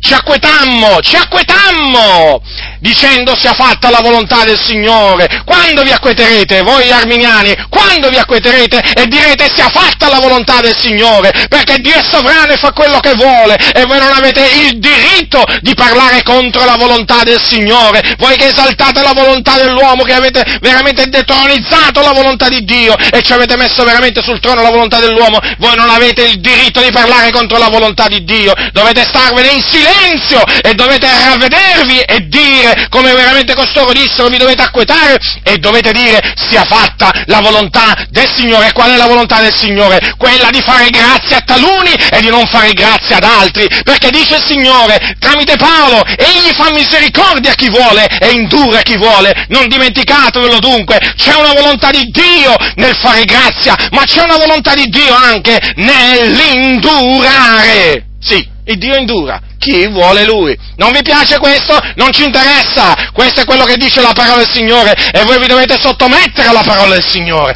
perché essa è verità. Essa è verità, sia Dio riconosciuto verace, ma ogni uomo bugiardo. Disse Gesù al Padre, disse la tua parola è verità e questa è la parola. La parola di Dio. Egli fa misericordia a chi vuole e indura chi vuole. Dunque, vedete? Da un lato la volontà del Signore è di salvare taluni, eh, ma c'è anche la volontà di indurare altri, come il Signore indurò Faraone. Lo indurò naturalmente per, per, per, sua volontà, per volontà di Dio, quindi per adempiere un piano ben preciso nei confronti di Faraone. E dunque, fratelli del Signore, io vi ho voluto parlare in questi termini ancora una volta per esaltare la volontà di Dio al di sopra della volontà dell'uomo, per farvi capire che la volontà di Dio ha la supremazia sulla volontà dell'uomo, è la volontà dell'uomo che si deve sottomettere alla volontà di Dio. E l'uomo viene diretto da Dio, il cuore dell'uomo viene diretto da Dio per suo volere nella direzione da Dio decretata e non c'è nessuno che possa impedire a Dio di adempiere la sua volontà. Dunque, fratelli, preghiamo, pregate per tutti gli uomini affinché il Signore li salvi. Ma tenete bene a mente, tenete bene a mente questo, tenete bene a mente questo, che il Signore farà grazia a chi Lui vuole far grazia, e naturalmente indurerà chi lui vuole indurare. E termino con un, con un passaggio scritto, scritto da, dall'Apostolo Pietro, Apostolo Pietro, seconda epistola, perché, vedete, quelli che sostengono appunto la, la spiegazione errata, no? Che Dio vuole che tutti gli uomini siano salvati, intendendo proprio tutti, tutti, il Signore vuole salvare tutti, ha deciso di salvare tutti, senza, diciamo, riguardi personali, loro dicono, come se il Signore avesse riguardi personali quando fa grazia, no, il Signore non è che ha riguardi personali, Dio fa, fa quello che vuole Lui. Eh? Allora, eh, costoro appunto, gli oppositori del proponimento dell'elezione di Dio, quando si, par- quando si, parla loro, quando sentono parlare probabilmente l'elezione di Dio, ecco che i due passi no, sono al volo. Il primo è quello che vi ho appena citato in, eh, in primo Timoteo e l'altro è in secondo Pietro. Ascoltate che cosa dice la Sacra Scrittura. Ecco l'Apostolo Pietro che parla qua. Eh? Allora, ma voi diletti, capitolo 3, secondo Pietro, versetto 8, ma voi diletti non dimenticate quest'unica cosa, che per il Signore un giorno è come mille anni e mille anni sono come un giorno. Il Signore non ritarda l'adempimento della sua promessa, come alcuni reputano che faccia, ma Egli è paziente verso voi, non volendo che alcuni periscono, ma che tutti giungano a ravvedersi. Allora, i sostenitori del libero arbitrio cosa dicono? Vedete? Vedete che il Signore non vuole che nessuno perisca. Nessuno loro dicono, nemmeno l'anticristo. Ah, vabbè, già ho dimostrato che naturalmente che il Signore vuole far perire l'anticristo e anche il falso profeta. E questo farà. E questo farà! Perché il Signore li vuole mandare in perdizione. Questo lo dobbiamo dire. Eh, se il Signore voleva far morire voleva far morire Ofni e Finesse e per questo appunto, vedete, impedì che de- de- dessero ascolto al loro padre. Allora, e poi è scritto alla fine che aspetta il, il, l'anticristo e il falso profeta. Allora, qua cosa dice, mh, cosa dice Pietro? Che egli è paziente verso voi, non volendo che alcuni periscono, ma che tutti giungano a ravvedersi. Quindi loro prendono queste altre parole per dire, vedi, lo vedi fratello, ma che stai dicendo? Ma il Signore è paziente verso tutti gli uomini e non vuole che nessuno perisca, ma che tutti giungano a ravvedersi. Ma è proprio questo che dice? Ma è proprio questo che dice l'Apostolo Pietro, fammi vedere un po', fammi leggere attentamente. Allora, egli, dice l'Apostolo Pietro, no? versetto 9, la seconda parte, egli è paziente verso voi, verso voi. Chi sono questi voi? Chi sono questi voi? Questi voi sono forse tutti gli abitanti della terra, tutti gli uomini? Ma non mi pare, perché? Perché qua l'Apostolo Pietro ha scritto, ha scritto ai santi, o meglio, agli eletti. Infatti dice, diletti, questa è già la seconda epistola che vi scrivo, versetto 1 al capitolo 3. La seconda epistola? E qual è la prima? Andiamo a vedere la prima. La prima è la prima. Allora andiamo a vedere la prima. All'inizio cosa dice? Perché se è la seconda epistola che gli scrive, qui dobbiamo vedere a chi era indirizzata la prima, giusto? Pietro, apostolo di Gesù Cristo, agli eletti che vivono come forestieri nella dispersione del ponte della Galazia, della Cappadocia, dell'Asia della Bitinia, eletti secondo la prescenza di Dio Padre, mediante la santificazione dello Spirito, ad ubbidire, ad essere cosparsi, del sangue di Gesù Cristo, grazie e pace vi sono moltiplicati. Ecco dunque, ecco dunque chi sono i voi, sono gli eletti. Dunque, il Dio è paziente verso gli eletti, verso di noi, siamo gli eletti. Infatti siamo stati eletti in Cristo, come dice l'Apostolo Paolo, come dice l'Apostolo Paolo agli Efesini, agli Efesini al capitolo 1, dice così, dice, siccome in lui ci ha eletti prima della fondazione del mondo, allora noi siamo gli eletti. Paolo, Pietro, scusate, ci ha scritto, che cosa ci ha scritto? Che Dio è paziente verso noi. In che maniera è paziente? Non volendo che alcuni periscano ma che tutti giungano a ravvedersi. Ah, ecco.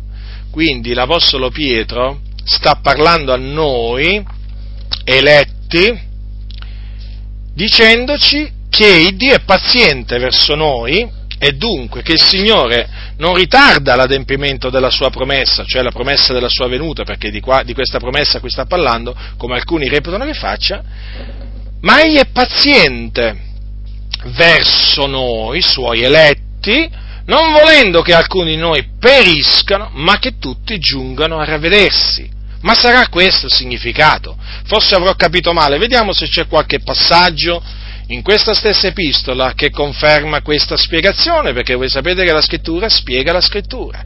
Eh sì, c'è un passaggio al capitolo 3, sempre in quello stesso capitolo, eh, dal versetto 14, ascoltate cosa dice Pietro, perciò diletti, aspettando queste cose, studiatevi d'essere trovati agli occhi suoi immacolati e irreprensibili nella pace e ritenete che la pazienza del Signor nostro è per la vostra salvezza. Ah, ecco, bene, Dunque qua l'Apostolo Pietro ci sta dicendo la stessa cosa che ha detto prima al versetto 9, però praticamente in un'altra maniera. Lì ha detto che Dio è paziente verso noi, non volendo che alcuni periscono, ma che tutti giungano a ravvedersi.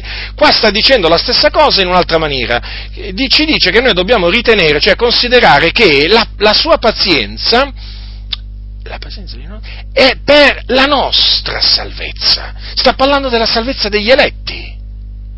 Non stiamo parlando della salvezza di tutto il mondo, della salvezza degli eletti, fratelli del Signore. Dunque, dunque, la pazienza del Signore, eh, che è quella appunto che ci fa dire che il Signore ancora non ritorna, è per la nostra salvezza, la salvezza di noi che siamo stati eletti da Dio in Cristo. Prima della fondazione del mondo, fratelli nel Signore, perché a quel tempo risale la nostra elezione. Vedete dunque? Vedete dunque, fratelli? E dunque non c'è da sorprendersi se poi dice anche, sempre l'Apostolo, eh, l'Apostolo Pietro, no? Eh, dice così, Poiché dunque tutte queste cose hanno da dissolversi, quali non dovete voi essere per santità di condotta e per pietà, aspettando e affrettando la venuta del giorno di Dio, a cagione del quale i cieli infuocati si dissolveranno e gli elementi infiammati si struggeranno? Vedete dunque? Parla di un aspettare e affrettare la venuta del giorno di Dio. Certo, perché avendo, tenendo una, una, una condotta santa, eh, cosa succede? Succede che appunto noi aspettiamo e affrettiamo la venuta del giorno, del nostro, eh, del giorno di Dio. Eh, è chiaramente che eh, si affretta la venuta del giorno di Dio anche predicando l'Evangelo, anche annunziando l'Evangelo, perché noi sappiamo che quando, quando questo Evangelo sarà predicato a tutto il mondo, a tutte le genti, allora verrà la fine. Questo ha detto Gesù, questo crediamo. Infatti, Infatti è scritto questo Evangelo del Regno sarà predicato per tutto il mondo, onde ne sia resa testimonianza a tutte le genti, allora verrà la fine. Quindi, chiaramente, il giorno del Signore verrà una volta che l'Evangelo sarà stato predicato a tutte le genti. Però, vedete, c'è anche un altro aspetto da considerare, la santa condotta dei credenti, perché vedete, in, questo, in, queste, in queste, parole si parla di un affrettare del, del giorno di Dio. No? In, in relazione, in relazione alla, santità, alla santità di condotta. E dunque vedete che quando dice qua ritenete che la pazienza del Signore nostro è per la, la, vostra salvezza, qui l'Apostolo Pietro non sta parlando al mondo, sta parlando agli eletti, sta parlando ai santi fratelli nel Signore. Dunque il Signore non vuole che alcuni di noi, suoi eletti, periscano, non vuole, non lo vuole questo vuole che tutti, mh, mm, tutti noi giungiamo a ravvederci, certo perché chiaramente, vedete Paolo, eh, scusate, Pietro parlava a persone che sapeva che avevano peccato. Hm? E allora gli ha detto che il Signore non vuole che alcuni, che alcuni, di voi periscano, ma che tutti giungono a ravvedersi. D'altronde non c'è da meravigliarsi perché, di queste parole, perché anche l'Apostolo, l'Apostolo Paolo, scrivendo, scrivendo, ai santi di Corinto, gli parlò proprio eh, eh, citò proprio dei casi appunto di dissolutezza di credenti che però non si erano voluti, eh, non si erano voluti ancora ravvedere. Infatti al capitolo 12 secondo Corinzi dice così, dal versetto 20, poiché io temo quando verrò di trovarvi non quali vorrei ed essere io stesso da voi trovato, quale non mi vorreste. Temo che vi siano tra voi contesi, gelosia, ira, rivalità, maldicenze, insinuazioni, superbie, tumulti, e che, arrivo, ah, che al mio arrivo l'Iddio mio abbia di nuovo ad umiliarvi dinanzi a voi, ed io abbia a piangere molti di quelli che hanno per lo innanzi peccato e non si sono ravveduti della impurità della fornicazione e della dissolutezza a cui si erano dati. Qui naturalmente sta parlando di credenti della chiesa di Corinto che si erano abbandonati, vedete, alla fornicazione e alla dissolutezza e all'impurità e, da, e, dalle quali cose ancora non si erano ravveduti. Quindi vedete, in queste parole, queste parole, la pazienza, il Signore è paziente verso voi, la pazienza del Signore nostro per la vostra salvezza, queste, queste, queste parole sono rivolte a noi fratelli, a noi figliuoli di Dio e non sono rivolte al mondo come appunto, come appunto i sostenitori del libero arbitrio eh, dicono. Vedete dunque, ho voluto dirvi questo perché eh, non ha niente a che fare questo, mm, diciamo, questo discorso che fa l'Apostolo Pietro, non ha niente a che fare con la salvezza di tutti, di tutti gli uomini. Qui il discorso di Pietro ha a che fare con la nostra salvezza, salvezza di noi figliuoli di Dio perché chiaramente la salvezza, la salvezza, si può perdere, ecco perché dice egli è paziente verso voi, ma voi, badate, questo voi, sono persone che avevano la fede. Infatti cosa dice Pietro all'inizio della sua seconda epistola? Simon Pietro, servitore e apostolo di Gesù Cristo, a quelli che hanno ottenuto una fede preziosa quanto la nostra, nella giustizia del nostro Dio e Salvatore Gesù Cristo. Vedete? Eh, parlava a persone che avevano ottenuto la fede, la stessa fede che abbiamo ottenuto noi. Però gli ha detto il Signore è paziente verso voi non volendo che alcuni periscono, ma che tutti giungano a ravvedersi. Quindi vedete le parole vanno naturalmente eh, contestualizzate, eh, certo, perché altrimenti, e poi soprattutto spiegate, spiegate correttamente, perché altrimenti si, si, prende, si prendono delle parole degli apostoli e gli si fanno dire cose appunto che gli apostoli non hanno detto. E dunque, per, per ritornare al, al, discorso sul pregare per tutti gli uomini, concludo, eh, concludo dicendo, eh, ripetendomi, però ritengo sia doveroso eh, ripetermi ancora una volta. Noi dobbiamo pregare per tutti gli uomini e dobbiamo pregare eh, per tutti gli uomini affinché siano salvati. Noi abbiamo conosciuto la verità eh, noi che siamo stati salvati abbiamo conosciuto la verità, sappiamo che c'è un Dio solo, anche un solo mediatore fra Dio e gli uomini, Cristo Gesù uomo. Lui è morto sulla croce per i nostri peccati, è risuscitato per la nostra giustificazione. La salvezza si ottiene solamente mediante la fede nel suo nome e nel nome di nessun altro, perché è in Lui appunto e nel suo nome che c'è la salvezza e non v'è sotto il cielo alcun altro nome per il quale noi abbiamo, che sia stato dato agli uomini per il quale noi abbiamo ad essere salvati.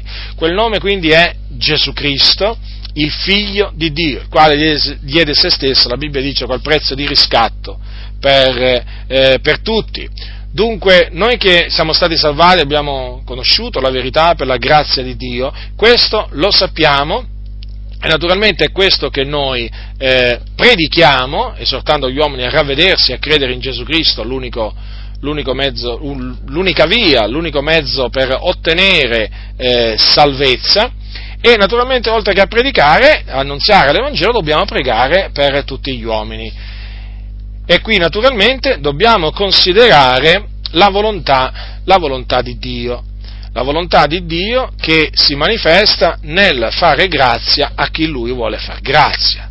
E quindi noi non smettiamo di pregare per tutti gli uomini, perché, eh, per la loro salvezza, perché questo è accettevole, è una cosa buona e accettevole, fratelli, nel cospetto di Dio. Poi naturalmente arrendiamoci alla volontà del Signore dicendo sia fatta la tua volontà, Signore, e sapendo, sapendo che cosa? Sapendo che Dio eh, salverà quelli che Lui vuole salvare, eh, farà grazia a coloro, farà grazia a coloro ai quali ha deciso di fare, di fare grazia, perché Egli è Dio e fa tutto quello che vuole Lui. Non c'è alcuna ingiustizia in questo modo di operare eh, di Dio, ma alcun, veramente nessuna ingiustizia, perché il Dio, fratelli, non è debitore verso, verso l'uomo. Il Dio non è obbligato a salvare il peccatore, perché il Signore ha detto farò grazia. Eh, cioè il fare grazia non è un obbligo, eh? Voglio dire, lui fa grazia ai peccatori perché egli è buono, egli è benigno, il Signore è misericordioso, lento all'ire, Dio è amore. Egli fa grazia perché lui, lui, è amore, però fa grazia a chi vuole lui far grazia. E questo è quello che ancora molti non hanno, molti non hanno capito. E poi io vorrei dire anche a questi fratelli che esaltano la volontà dell'uomo al di sopra della volontà di Dio, ma voi, se veramente credete che eh, l'uomo viene salvato per sua volontà, no? perché dipende da lui, ma perché lo pregate il Signore? Ma perché pregate Dio? Ma astenetevi dal pregare Dio! Tanto dipende dall'uomo. Eh, se dipende dall'uomo, dal libero arbitro dell'uomo, ma mi volete dire voi che c'entra il Signore in tutto questo? Il Signore, il Signore non interferirà nella sua, nella, sulla, sulla, sua volontà, sulla, nella, sulla sua decisione, perché voi dite che l'uomo è assolutamente libero di scegliere e Dio non lo forza né diciamo, in una direzione e né in un'altra. E quindi, voglio dire, è un controsenso quello che voi fate. Perché quando pregate dite, Signore, toccagli il cuore? Ma se il cuore, ma se il cuore, o oh, spesso dite anche, Signore apri il cuore, ma perché il Signore gli deve aprire il cuore? Se il cuore voi dite sempre, eh, lo apre l'uomo, eh, e che è l'uomo che lo deve aprire dal di dentro, c'ha lui la chiave, perché volete forzare il Signore ad aprire la porta del cuore dei vostri familiari non convertiti? Perché piangete davanti al Signore? Perché vi mettete a digiunare davanti a Dio, chiedendogli appunto di fare grazia a quel vostro conoscente, a quel vostro parente. Ma se la salvezza non dipende da Dio, ma dipende dall'uomo, come dite voi, ma non vi pare che sia un controsenso questo gridare al Signore, questo invocarlo affinché apra il cuore di quella persona, affinché tocca il cuore? Che bisogno c'è di toccargli il cuore al peccatore se dipende dalla sua volontà? Lasciate stare il Signore, lasciate stare il Signore, ma perché dovete disturbare il Signore? Ora io vi parlo in questa maniera per farvi capire quanto siete insensati nell'esaltare la volontà dell'uomo e farla diventare, e farla diventare l'artefice della salvezza dell'uomo. Ecco perché vi ho detto questo, per farvi riflettere sulla vostra insensatezza, perché da un lato dite che la salvezza dipende dall'uomo, no, no, è l'uomo che vuole essere salvato, no, no, il Signore non forza nessuno. E allora perché pregate Dio di forzare, di forzare praticamente la porta del cuore dell'uomo? Ma ditemi un po', ma è un controsenso enorme questo. Voi non dovete pregare il Signore a questo punto. Eh? A questo punto questa esortazione non è per voi, non è per voi, è per noi. È per noi che crediamo nel proponimento dell'elezione di Dio. Perché vi dovete mettere a fare una cosa? Eh? Che, cioè, voglio dire, a voi non vi sta bene che il Signore tocchi il cuore di chi vuole Lui. Eh? Perché voi eh, ritenete che eh, dipende dall'uomo. Eh? Apri il tuo cuore, apri il tuo cuore, apri il tuo cuore, state sempre a dire questo, no? All'uomo. Voglio dire, allora perché pregate il Signore di aprire il cuore all'uomo? Di toccargli il cuore? Eh, dovreste lasciarlo in pace il Signore, non dovreste pregare in questi termini. E invece pregate perché vi, siete, vi sentite spinti dallo Spirito di Dio giustamente a pregare Dio, perché voi sapete, voi sapete alla fin fine, dei, nei recessi del vostro cuore c'è qualche cosa che vi spinge a riconoscere praticamente, praticamente che solo Dio Solo Dio poi voi dite può salvarlo quel tizio, già solo Dio, ma lo salverà se lo vuole. È questo che vi è difficile riconoscere e accettare. Quindi riconoscete, voi, mi rivolgo a voi che non credete ancora nel proponimento dell'elezione di Dio, che quando si prega Dio per gli uomini affinché il Signore li salvi, lo si prega perché si riconosce che la salvezza appartiene a Lui e che la salvezza dell'uomo dipende dalla volontà di Dio. È solo se Dio vuole salvare qualcuno che quella persona sarà salvata. È solo se Dio decide, vuole aprire il cuore a qualcuno che quella persona aprirà il cuore. Ve lo posso assicurare perché quello è successo a me e quello è successo anche a voi. E dunque riconoscete, riconoscete che nel pregare Dio per tutti gli uomini finché siano salvati, eh, bisogna, anche bisogna anche riconoscere che è il Dio che salva chi vuole Lui e Dio non salva chi volete voi. Anche perché vi ricordo, vi ricordo che, che Giovanni dice queste parole, dice così, ascoltate quello che dice Giovanni, dice se il nostro cuore non ci condanna, noi abbiamo...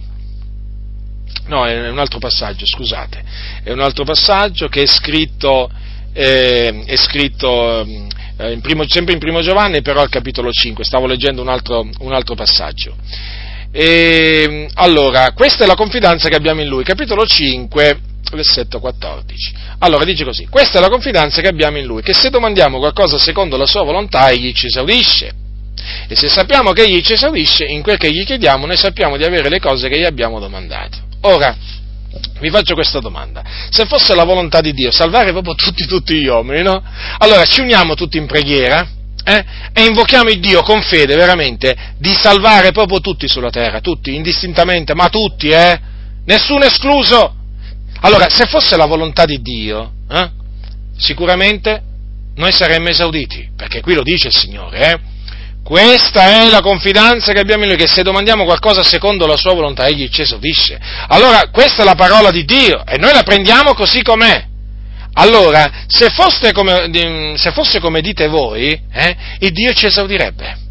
Ci esaudirebbe e salverebbe tutti, ma tutti proprio, indistintamente. Tutti, in qualsiasi nazione si trovano, tutti, tutti, tutti, tutti, tutti.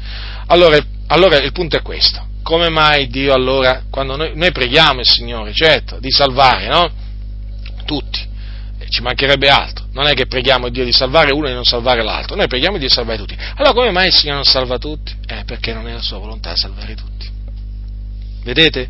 Quindi il Signore salverà eh, le persone per cui noi preghiamo e quindi esaudendoci solo appunto se la salvezza di quelle persone rientra nella sua volontà. Vedete fratelli, quante scritture alla fine convergono tutti in una direzione. E voglio dire, ci, mm, ci spingono tutti, tutte queste scritture, ci, ci portano ad un passaggio chiave, a un passaggio chiave, a delle parole chiave che ha pronunziato Dio e con le quali concludo, che sono queste. Le sono le parole che Dio disse a Mosè, io farò grazia a chi vorrò fare grazia. Tenetele bene a mente, ma continuate comunque sia a pregare, continuiamo a pregare per tutti gli uomini affinché il Signore li salvi, perché questo è buono e accettevole nel cospetto di Dio, il quale vuole che tutti gli uomini siano salvati e vengano alla conoscenza della verità. La grazia del Signore nostro Gesù Cristo sia con tutti coloro che lo amano con purità incorrotta.